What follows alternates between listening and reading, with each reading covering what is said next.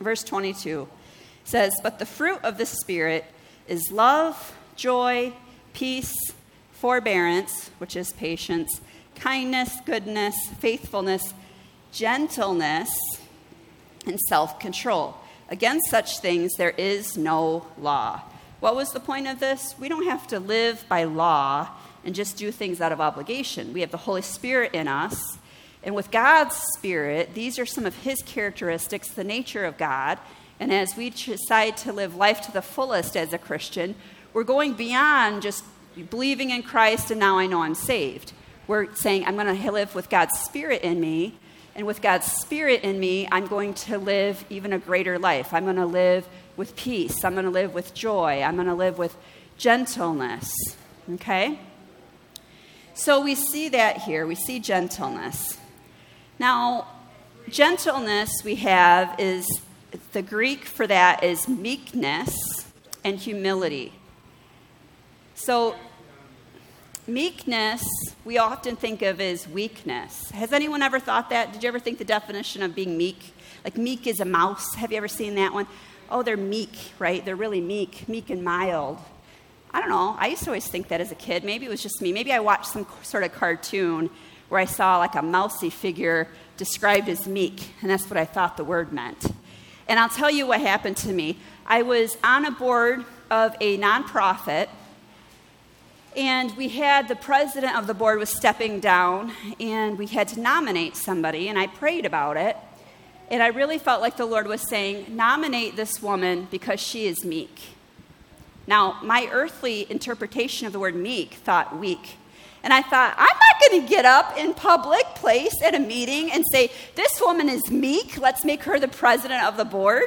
I'm like, God, you don't know what you're talking about. You better, we got to go back, you know. So I, I, the next day, I get up and I go through my prayer list and I pray, like, who should I nominate to the board and why? And the Lord says, I want you to nominate this woman here and tell everybody it's because she's meek. And I was, now I'm getting mad at God, right? I'm like, you don't know what you're talking about. I do, and she, it's not meek. I'm not going to tell everybody she's meek. That's like, that's like an insult. And then basically God was like, why don't you look it up, right? Like, why don't you look up what does the meekness mean? In the Greek, right? We're seeing it written in the Bible because Jesus said, blessed are the meek, right?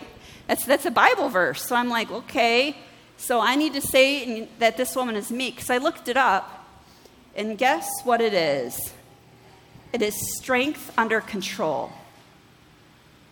Did you guys know my husband, Todd? Right, Todd? Look at you. Come on down. He is strong. He is, uh, you know, this guy, right? He's this guy, that, and he's meek. What does that mean? He's got strength, but he's got it under control. Whereas, like, you know, I've got a different type of strength and I am not under control most days, right? Somebody might say, oh, she's out of control, right? I'm telling you what I think, when I think, it's just coming out of my mouth. Whereas, like, he's able to control what he's thinking and he thinks about it. The other day, we were at some property that we have, and I went down and I saw the trees, and I dug up um, a piece of the tree and I wanted to transplant it to a different part. And for literally the last 10 years, that we've been going to this property, I've said, Oh, I love the little birch trees. I love, I put my hammocks by the birch trees. And he's never once corrected me. I go down there and I dig up a chunk of it to go move it somewhere. And I start looking at the leaves and I'm like, and I said to my husband, I said, I don't think these are birch trees. He goes, They're not. I'm like, for the last 10 years, I've said over down there by my birch trees. He goes, Well, I didn't need to correct you. He goes, you thought they were birch trees, but they're not, they're aspens. And I'm like, now, me, on the other hand, if you would have come and, and said they were something else, I would have argued with you. I would have had to prove a point. I would have had to say it. My intelligence was different, you know. No, they're birch trees. I would have argued.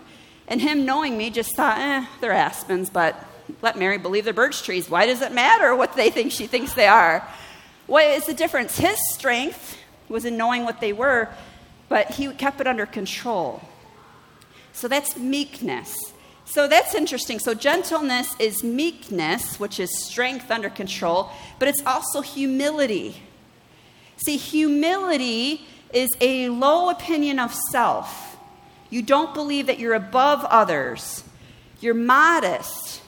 You have a modest sense of self. So I would say not only was he meek in that conversation, but he was also humble and saying, I know I'm right, but I don't have to prove it to her. I don't have to argue with her. So for 10 years, he just let me refer to the birch tree stand of trees, right? But he had a sense, a modest sense of himself. He's like, Well, I thought they were aspen, but I didn't want to say anything. What was he doing for his wife in that moment?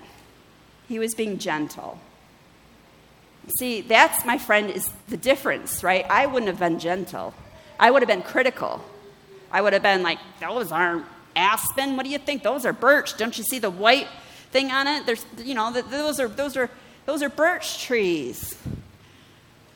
And in that moment, when I realized that for 10 years he let me believe that they were aspen or birch, when really they were aspen, I realized that, like, that was strength under control. That was humility. That was not him having, I'm going to feel good about myself if I can prove her wrong. And see, that, my friends, is a quality of Christ. I always find this interesting. You know, he didn't come into a village and go and knock on the doors and say, hey, you've got, you got a problem here. I'm going to come and bring healing to you. Or, hey, this is what's going on here. Hey, this is what's going on here. Did he? He just would go and he would talk and they would come.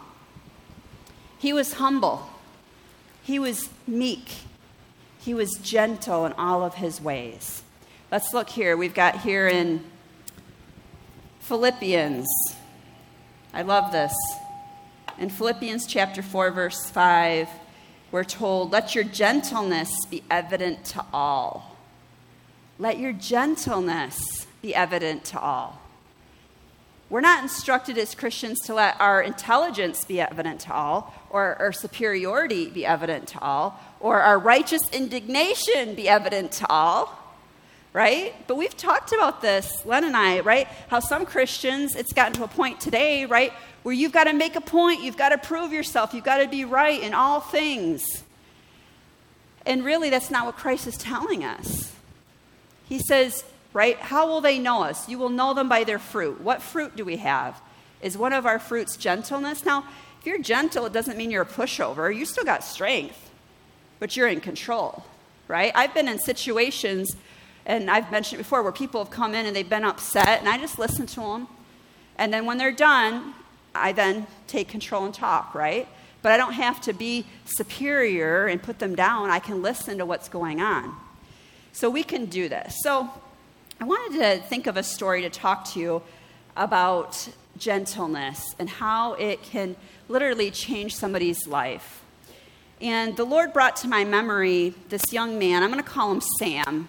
It wasn't his name, but I'm going to call him Sam. And I first met Sam and saw Sam when I was preaching at the chapel of the Good Samaritan Rescue Mission, probably five years ago, maybe six years ago. Okay? So I'm preaching, and at that time, everybody um, would be encouraged to come down. They would shut down the men's wing, the women's wing, the family wings, and the workers would come down. And so they could either go wait in the lobby, go outside, or they could come into chapel. So most people came into chapel, even if they weren't a Christian, even if they didn't really want to. They just, everybody kind of came down, and, and Sam, Sam came down. And Sam was sitting in the back corner. And what's interesting is, and you guys know this, right? You can see things with your physical eye, but there's also a spiritual dimension, right? Um, and there's things in the spirit. And most Christians don't see things in the spirit all the time, but sometimes the Holy Spirit will, will reveal something for you to be aware of.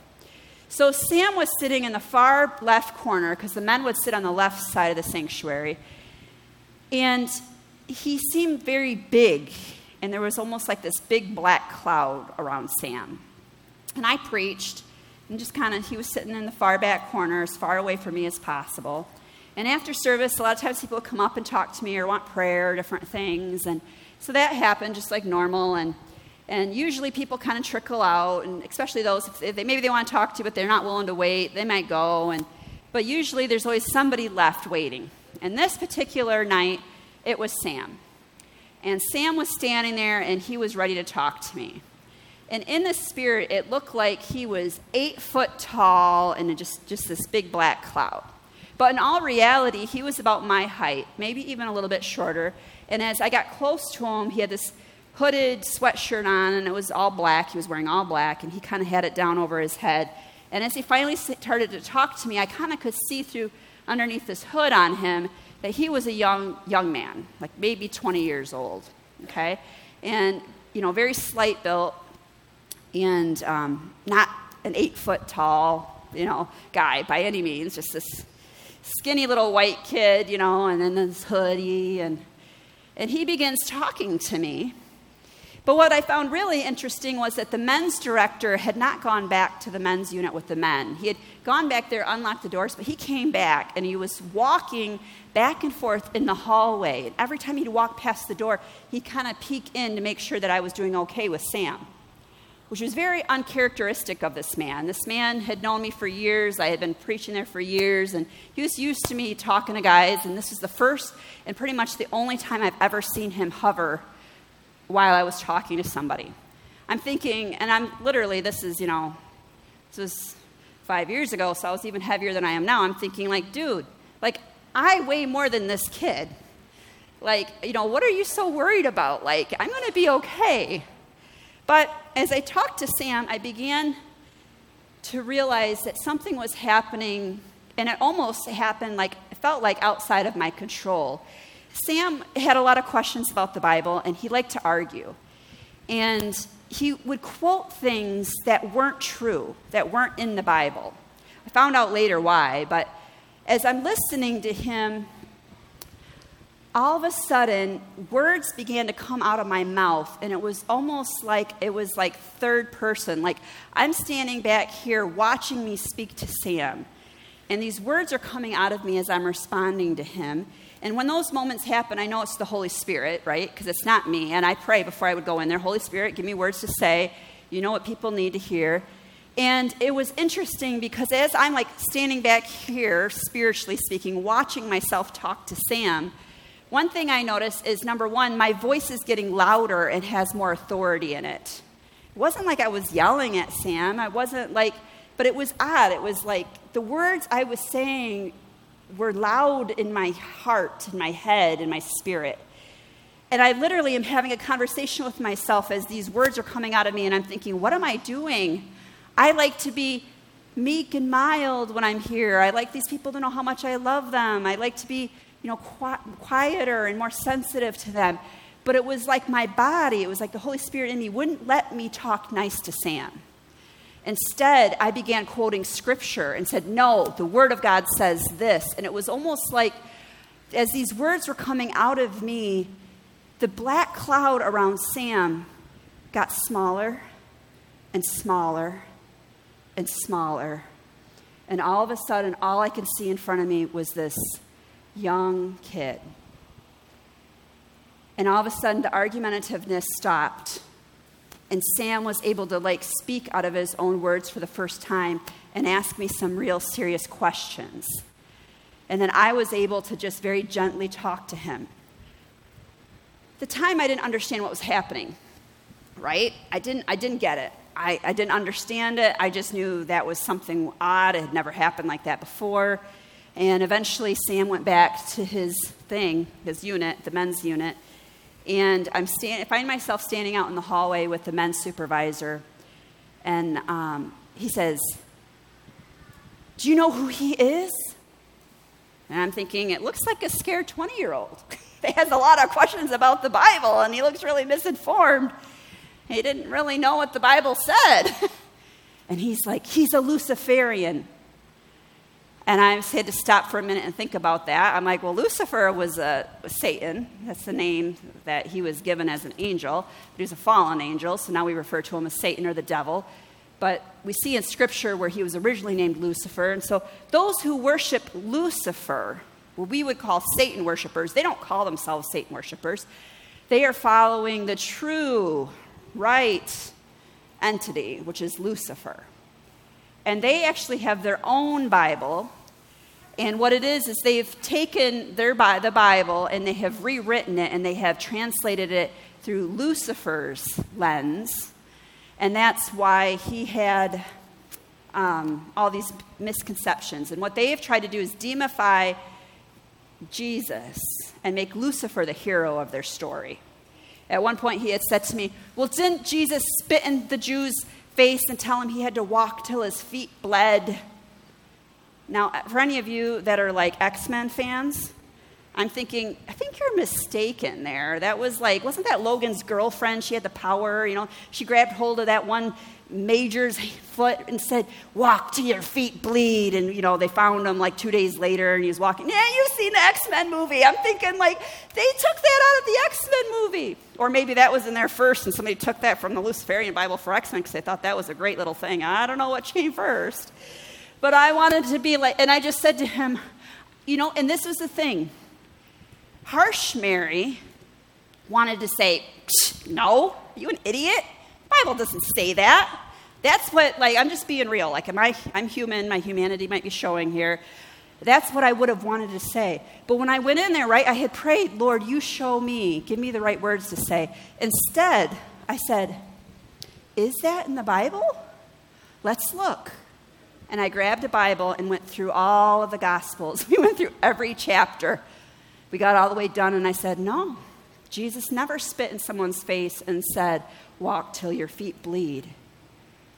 What happened? I had strength, I had knowledge, I knew that it wasn't in the Bible, but I kept it under control and I was gentle with him. And I took the time to answer every single one of his, well, doesn't the Bible say this? Well, let's look it up. And I would flip through and show him what Jesus really said in all these different scenarios. And what was interesting is, you know, this, this guy was all upset. He's like, Mary, and don't understand. He's like, you know, had big fights and he's like knocked men two times bigger than you down and he's had all these issues. It's like he's got supernatural strength when he goes into these fits. And I don't know if I feel comfortable with you talking to him one on one. And I just said, he might have physical strength when he gets like that, but I have spiritual strength, right? I have the power of the Holy Ghost in me. Like, I'll be all right. Normally, at that time, I was preaching once a week, and for whatever reason, it was God, right? All of a sudden I get a call like two days later. Oh, so and so had a call in. Is there any way you can come in this morning? So I go in. Sam was there. As soon as I get done, Sam had lots of questions. Uh, next week, again, somebody called in. I had to go in again. And like on the fourth time in two weeks, I sit down with Sam, and he had asked some great questions, and the Holy Spirit just gave me the right answers. But eventually, you know, the biggest thing that he had hung up on him, and a lot of Satan worshippers have, is at one point they have to sell their soul to Satan. So they believe that now Satan holds onto their soul, and they cannot then, in the future, ever be forgiven for that and ever accept Christ because their soul has already literally been sold to Satan. And because of the sale, they get something, you know, they want out of it, but then they, they most of them walk in fear. It's a, you know, where they say um, faith overcomes fear.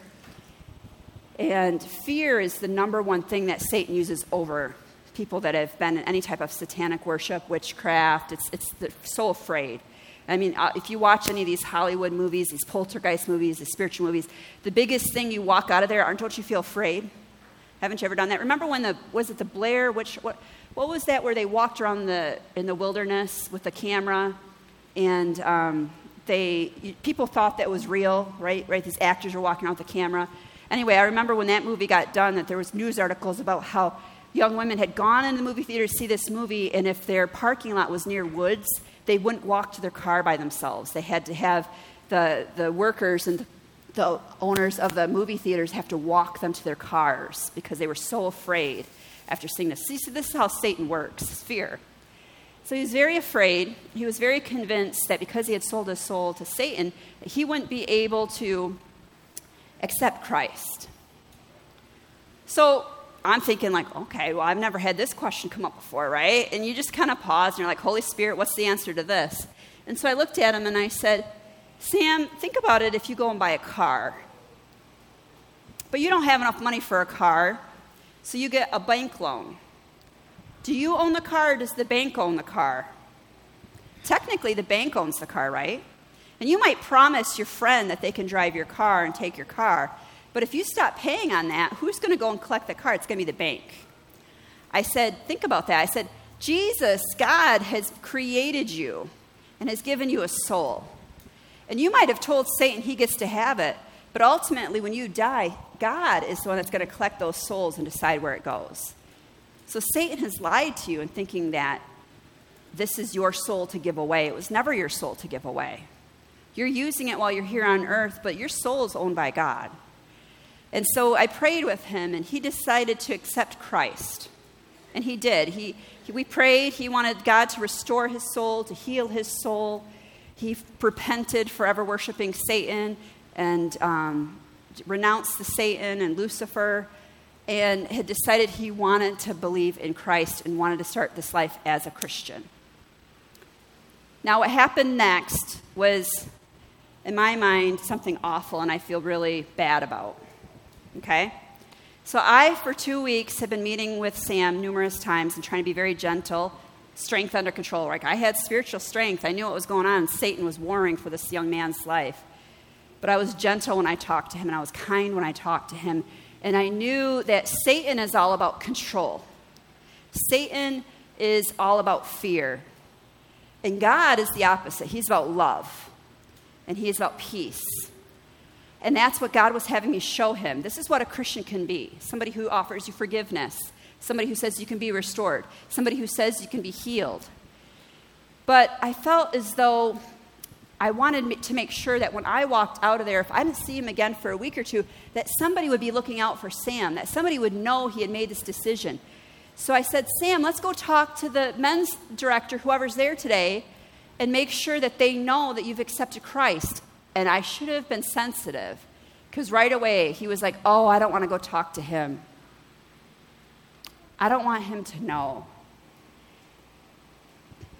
And I thought I was right, and I marched him down there, and we sat down in this man's office, and I said, Sam did something wonderful today.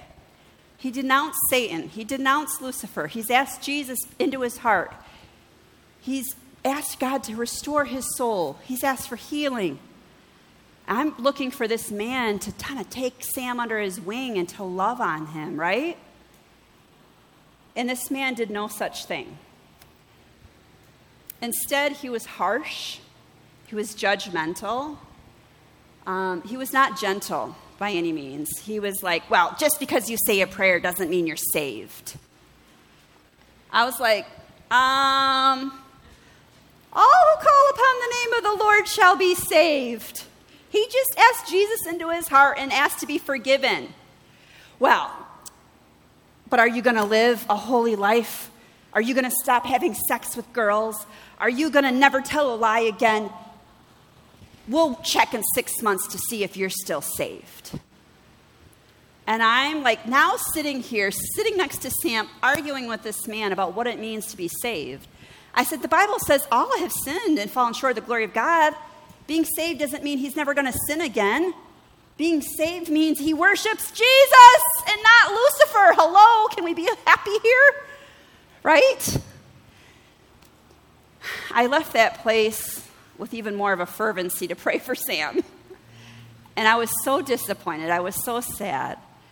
And as I was getting ready to preach today, I just really felt like the Lord was saying, You were gentle, and He was harsh. You were gentle, and He was judgmental. And He was walking by the law, and you were walking by the Spirit. See, the whole passage here in Galatians that comes up to this is this debate back and forth with do Jewish Christians just walk by the law or do you walk by the Spirit? Do you say that your Christianity has something to do with law and whether or not you've obeyed the Ten Commandments? Or is it about believing in Christ? See, if we as human beings have the ability to never ever sin, we wouldn't need Christ to forgive us, would we? But when we do deal with those around us who have fallen, are we gentle with them?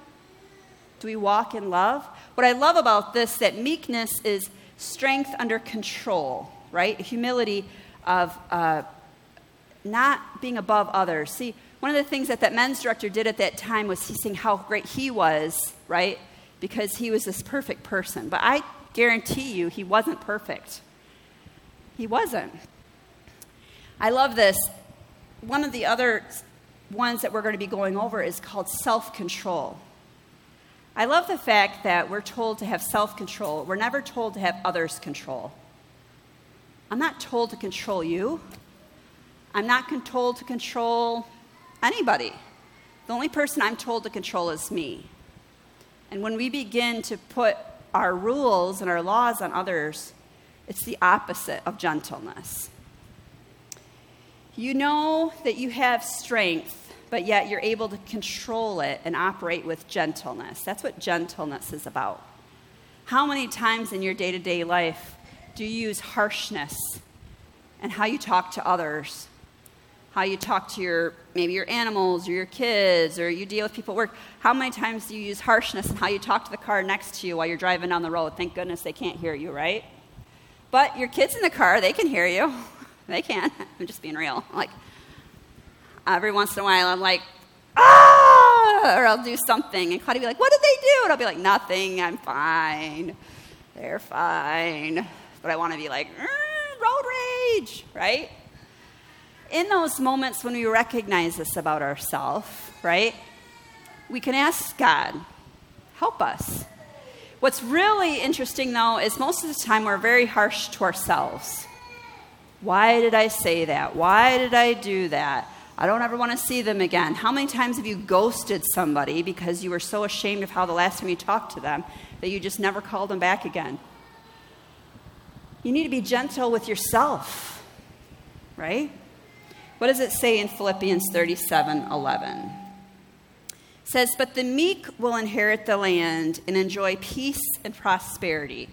Meek, those who are strong but have it under control. See, just because you're strong doesn't mean that you can inherit land and that you can be um, prosperous here on earth. Strong men will try to come in and take things from the weak, but they don't keep it. But if you have your strength under control, then you're respected, then you're blessed. It's interesting that the Psalms 37 says this, but the meek will inherit the land. And when you look up the Hebrew, because the Old Testament was written in Hebrew, that's the Jewish um, language. These are the Jewish holy scriptures in our Old Testament that we are referring to, that they still refer to to this day. Land here literally means physically the earth, the ground. But when you go here into the New Testament, this was written in Greek because the Romans were in control of everything when it was written, and that was the universal language. Um, we see here in Matthew chapter 5, verse 5, the Beatitudes. And Jesus says, Blessed are the meek, for they shall inherit the earth. I think that's interesting, isn't it? That literally the word here in Psalms, when we define it in our modern day every language, it's earth and what Jesus said, and when you translate it from the Greek, it says earth. So basically, he's kind of quoting something he knows, but he's saying it again. Whenever Jesus requotes something we know from the Old Testament, it's really important that we hold on to it as modern day Christians. Blessed are the meek, for they shall inherit the earth. We want to have heaven on earth. That's one of the things we've been told, right? So we're told to pray for. Your will be done on earth as it is in heaven in the Our Father prayer. So, how do we have His will to be done? One of them is to walk by the Spirit, which means we're going to walk in gentleness. We're going to be meek and humble. Just because we know we're right doesn't mean we have to say it with harshness or with power that's not under control. Sometimes we can know we're right and pause and say, Lord, how do you want me to handle this situation? So, we can be overbearing, we can be harsh, we can be controlling, or we can be gentle. And again, it's just all the other ones I've talked to you about, right? Whether it was patience, right? Whether it was faithfulness, whether it was self control, whether it was joy, whether it was kindness, doing thoughtful things for others. Gentleness is something we have to choose, it's something we have to do. It's, it's a reaction to the situation we're in. Matthew 11, verses 28 through 30, reveal to us what Jesus is saying to his people. And he's saying this to us. He says, Come to me, all you who are weary and burdened, and I will give you rest. Take my yoke upon you and learn from me, for I am gentle and humble in heart, and you will find rest for your souls. For my yoke is easy and my burden is light.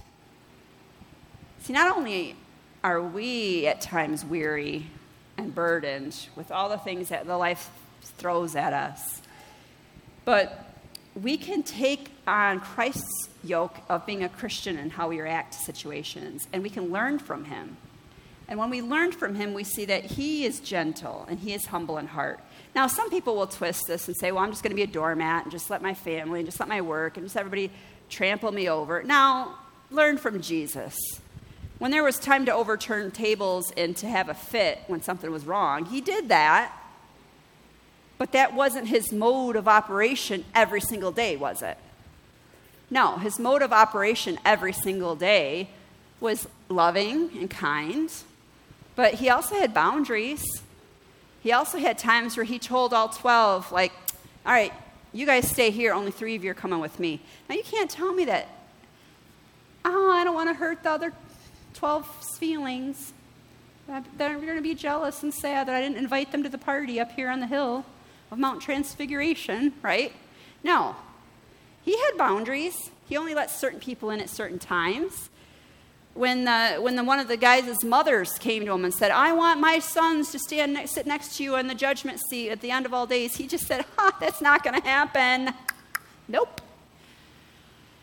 You know, he was kind to her when he had that conversation, but he didn't mean that because I'm humble and I'm meek and I'm gentle, that I'm just going to let you know, I'm just going to say yes to everything people want me to do. He didn't.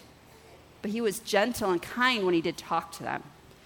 So, this is our prayer. We need to pray that, Lord, when I'm weary, I am weary, I'm, I'm burdened, give me rest. And I'm going to take on the yoke of you, Jesus. And I'm going to learn when to be gentle and how to be humble, and I will find rest for my souls. For your yoke is easy and your burden is light.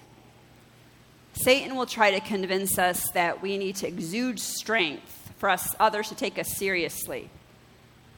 Satan will also convince us that we need to be a doorman, we need to let other people stomp on us. But Jesus is saying, look, you can, you can have joy, you can have peace, you can have rest for your soul, you can be kind, you can have goodness come out of you. You can have joy. You can have patience. You have to ask me for my help, and you have to learn from me. What would be the, some of the number one best ways for us to learn this? And I tell this to people all the time. Just read Matthew, Mark, Luke, and John over and over again. Just read them. If you've never read the book of Mark, start there. Read the book of Mark. I always tell people, can you read one chapter a day and you know, most of us are thinking of like a novel, like a chapter's like 30 pages, like, oh, Mary, I don't like to read a whole chapter. Well, if you go in my Bible here, one chapter is about a page. Chapter 2 starts here, chapter 3 starts here. That's about one page. Can you read one page a day? I have the, the YouVersion app on my phone. It reads it to me. It's a free app, right? It just reads it to me. If you don't have a lot of data on your phone, if you can go where you have Wi Fi, you can go sit, you know, sometimes outside the library, outside of McDonald's, there's free Wi Fi. Just hook up your phone to the Wi Fi, sit in the parking lot, listen to one chapter. One chapter on my phone, when it reads me a chapter out of the Gospels, it's less than five minutes typically. Five minutes every day, could you sit and listen to one chapter? Learn of my ways. The only way I know how to learn of Jesus' ways is to read about him, right? If I wanted to learn about Abraham Lincoln's ways, I would find a bi- bibliography, right, about Abraham Lincoln, and I would read about him. Or I'd watch a YouTube video about him, or I'd do something, right? We can learn of Christ's ways. I'm going to pray for all of you. Father God, we come to you right now in the name of Jesus, and we thank you that you are gentle and humble, and that when we take your yoke upon us, it is easy. We ask you to help us let go of all the burdens and all the heaviness that we think we need to make us look good, to operate well, to um, these obligations we just we put on ourselves that we think if we don't do this, we're nobody. We ask you to help us let that go. And when we are right, and when we have this knowledge, and when we are strong in an area, and somebody needs to be told, we ask you to help us to be gentle. That we don't have to show off our strength to look good, because most of the time it just makes somebody else feel bad. We don't need to make others feel bad about themselves so that way we feel good about ourselves. We need to walk in meekness and humility. But most of the time we don't remember, we react without thinking. So we're asking you to, Holy Spirit, speak through us. Help us to pause. Help us to recognize and realize when we need your help. We love you, Lord, and we want you to bless us. In the name of Jesus, we pray. Amen. I hope you all have a wonderful week. There's those extra cards at the welcome desk, so grab if you think, oh, I want to take an extra set for somebody, or I want to have an extra one that you want to post. Um, grab the creamers, grab those goldfish, and if you haven't put your name in for the Bible giveaway next month, feel free to throw your name in the thing. Talk to you all soon. God bless.